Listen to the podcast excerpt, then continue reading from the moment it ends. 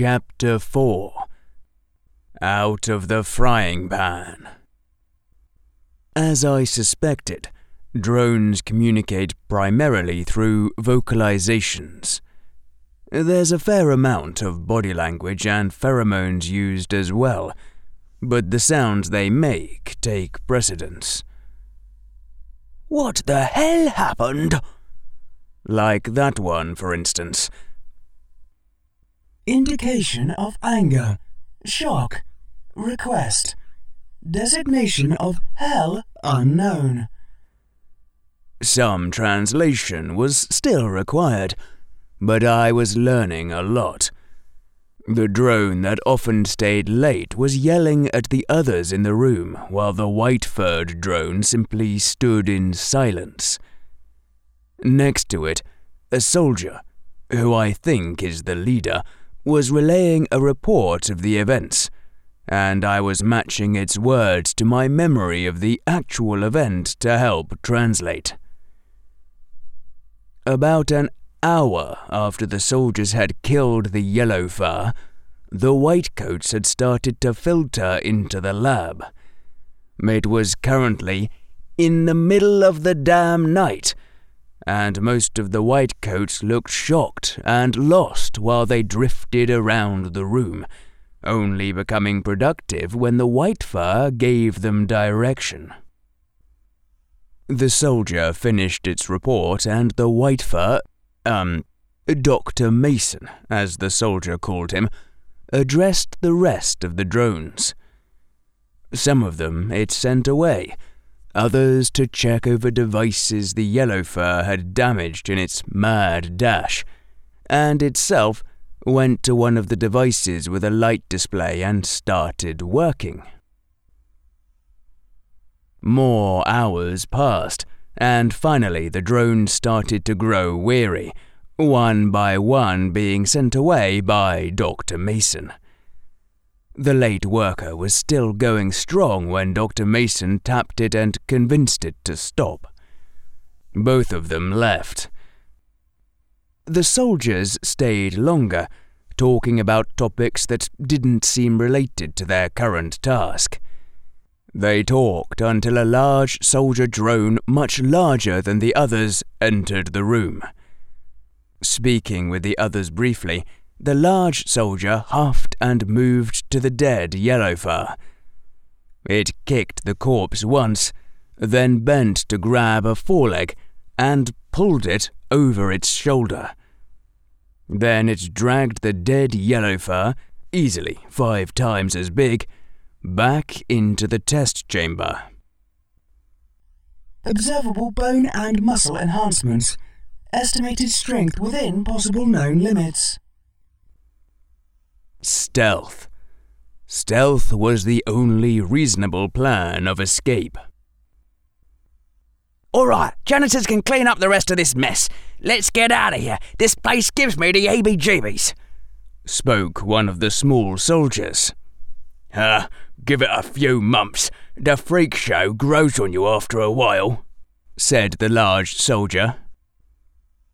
They chattered as they left, and I was finally alone again. By my calculation, it was four hours before the drones normally came in, and none had come back after being dismissed so far. I needed to get going while I had this opportunity. I opened the front of the container and slid out. I still needed to decompress, but my core was reassembled, and I had been preparing the necessary organs while I waited. In a few short minutes, I resembled one of the drones. This was going to be risky. I would need stealth in order to leave this place but I couldn't simply go from one hiding place to another. All it would take was one drone seeing me and alerting soldiers to doom me. If I imitated a drone, however, I would hopefully be able to pass by the normal drones without too much scrutiny and actively find an escape route. The main risk was running into the drone I was imitating but a randomly designed facade wouldn't do. Drones had excellent identification skills, and each had its own identifier phrase, such as Dr. Mason. Probably some kind of security measure. I chose the image of one of the drones that stayed later, but got sent away. I didn't want a drone who left early and had no excuse to be here, but also one that wouldn't actually still be here. Most of my effort was on the face and movements. The drone I chose had brown fur, blue eyes, and dark patches below the eyes. As for mannerisms, this one tended to converse rarely and appeared somewhat physically inept. As a disguise, it was the perfect option. I made a few final checks and movement exercises to assure myself that my fake coverings looked correct before deciding it was time to leave.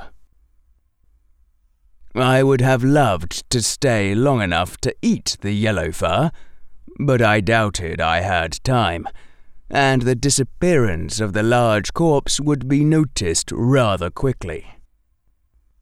I approached the doorway and paused this would be the first time seeing beyond my little world of den chamber, test chamber, drone chamber. Here's hoping that it wouldn't get me killed. I pressed my limb against the door and pushed, revealing a narrow, long corridor with other doors that I assumed led to other rooms like the one I came from. Jacobson, you're still here? Didn't I send you home hours ago? Damn. Coming down the corridor was the white fur Dr. Mason. Of course, it had to be this one. Recorded response 23. I, um, I forgot something. I replied in Jacobson's timid voice. Stopping next to me, the white fur scanned me from top to bottom. I thought for sure my disguise was compromised until he said, You look like hell, Jacobson. Come on.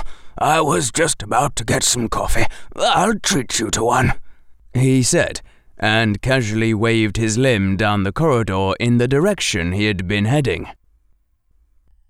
Command to follow recognized.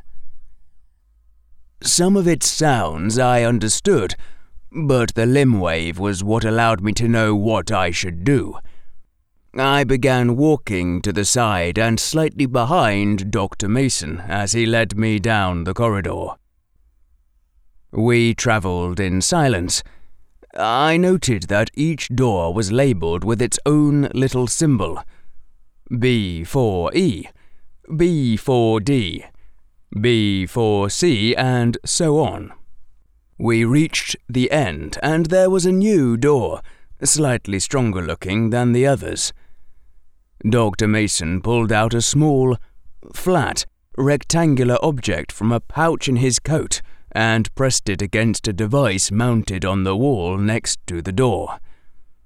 A small light on the device turned green, and I could hear a loud clunk as something between the device and the door moved.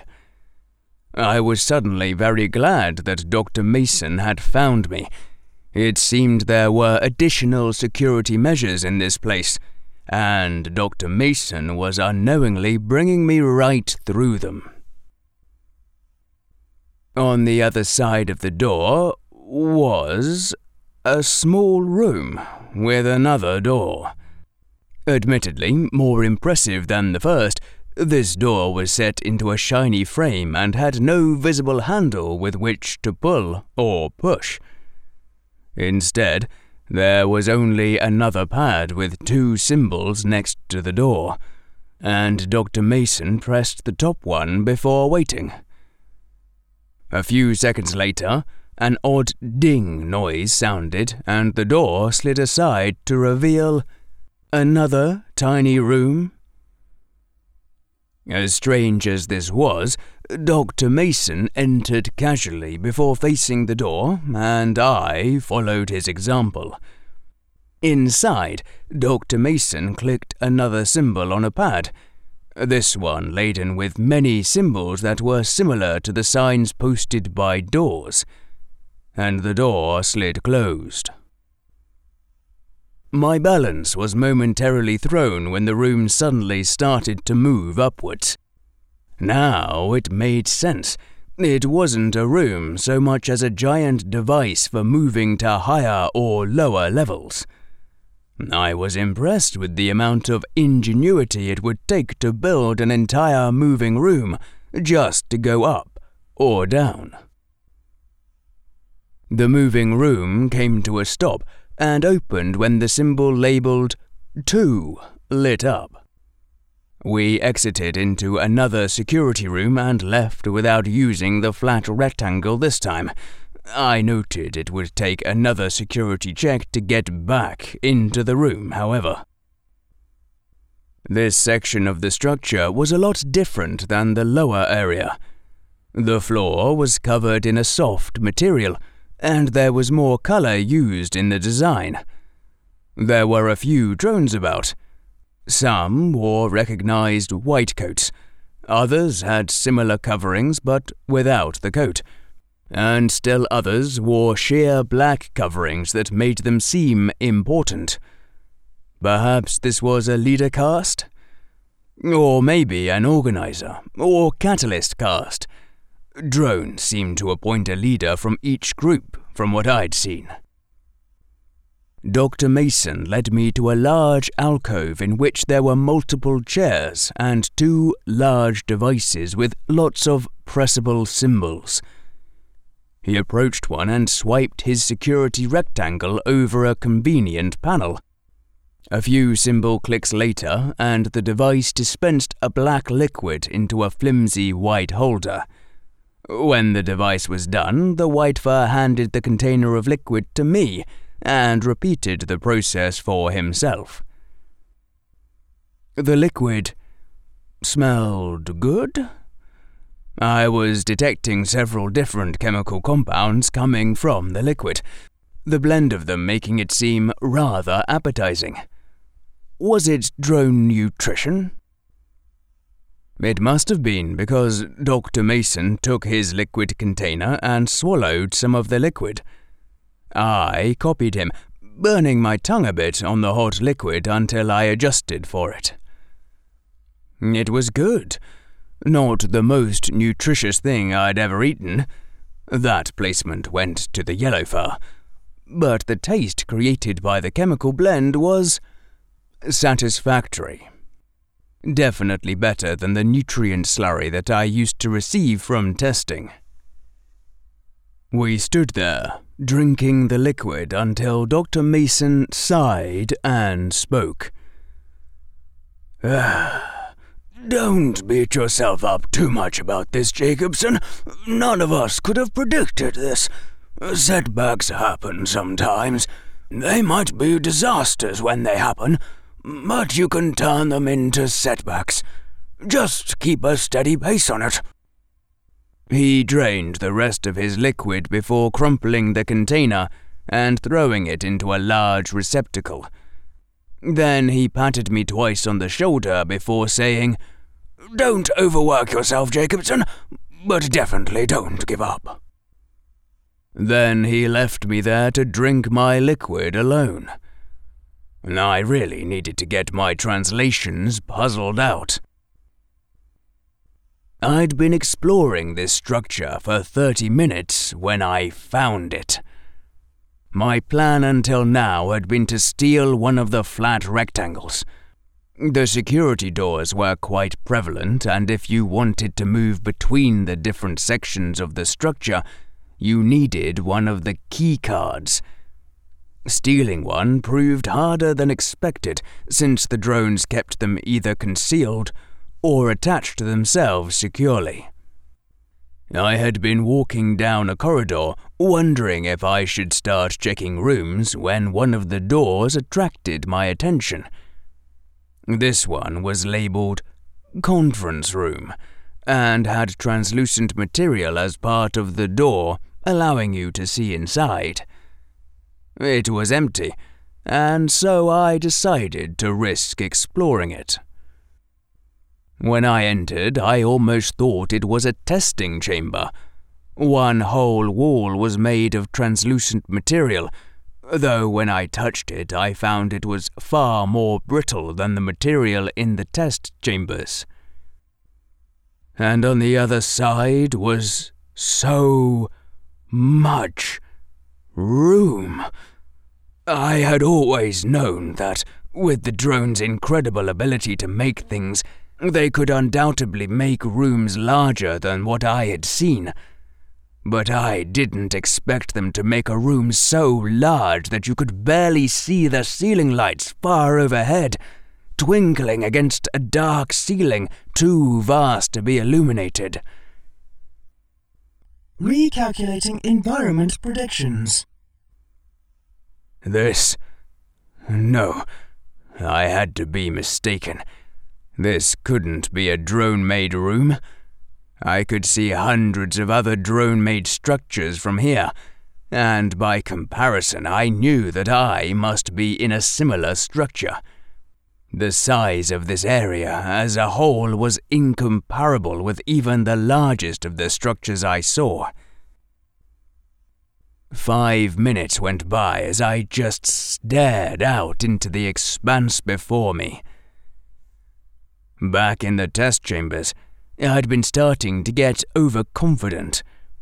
With my natural ability to change my form to suit my needs, and the problem solving ability granted by Human.exe, I had passed dozens of combat tests with ease and began to think of myself as an apex predator. The sheer brute strength of the yellow fur, the overwhelming technical ability of the drones, and now this incomprehensible hive structure outside the wall had convinced me I was mistaken. I was now part of a much larger predator prey network than I had realized and I was not even remotely near the top. At least a space this large would be easy to hide in. I just had to get to it. The wall I was looking through was brittle. I could easily carve a hole through or even shatter it if necessary. The drop to the ground was negligible with a little preparation and once I made it to the ground, it was an easy walk over flat terrain to a wall that likely marked the perimeter of the White Coat drone's territory. Most of the flat area was taken up by big devices that had large rotating cylinders for locomotion. How they propelled themselves, I couldn't guess, but I saw one device carrying drones out of the facility. I noted three soldiers as well, two at the opening in the wall which the transport device left through, and one patrolling around the area. The only dangerous part was the guards. If they spotted me and became suspicious, I would be out in the open, with no cover. I spent 20 minutes watching the drone's actions. The two soldiers stayed by the wall exit inside small alcoves. But I noted about three drones on a regular patrol around the structure. New plan. I would attempt to sneak out physically rather than attempt subterfuge in the structure itself. There were simply too many security checks inside the structure, and the drones added another layer of complication. If I had a firm grasp of the language, maybe I would stick with subterfuge. But until I learned to communicate freely, I had more confidence in my physical skills. I checked out into the corridor and then went to the corner of the room that avoided line of sight. There I began shifting into an approximation of a soldier it's fortunate that all drones share a similar skeletal shape. It made this a lot easier. The soldiers outside wore slightly different uniforms than the ones I had seen so far, but I adjusted as best I could. I didn't plan on being close enough for them to identify me, anyways. Once done, I approached the translucent wall and carved a tiny hole, through which I poked a tendril. At the end of the tendril was a small eye organ which I used to get a better field of view while I carved myself an exit. I didn't think I would be able to repair the damage on my way out, but I should be long gone by the time I was found. I completed the carve and now held the section of wall in place myself. With the tendril, I made sure that all the patrols were out of sight, and a quick glance at the two drones near the wall opening showed they were busy conversing with each other. Now was the best time. I pulled the section of wall in and dumped it onto the floor. Then I leaped out the opening. The air out here was crisp and cool my augmented limbs took the impact with the ground easily. Then I snapped the bones back into a drone like configuration and stood upright. Quickly, I fell into the steady pace I had seen the patrolling soldiers use and walked away, scanning to see if I had been spotted. Neither of the two drones at the opening were acting different, and as far as I could tell, they were the only drones within sight. I began following the patrol route I had seen the other soldiers use, but ever so slowly I began edging closer and closer to the barrier wall. Once I was out of sight of both the soldiers guarding the entrance and any patrols, I abandoned the patrol route and walked right up to the wall.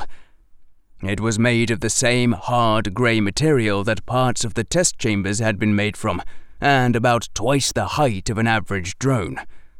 Not a problem for me, however. I bent my limbs and my muscles coiled before I leapt to the top of the wall, grabbing it with a forelimb and pulling myself up, then jumping down on the other side. It was thankfully empty on this side of the wall as well.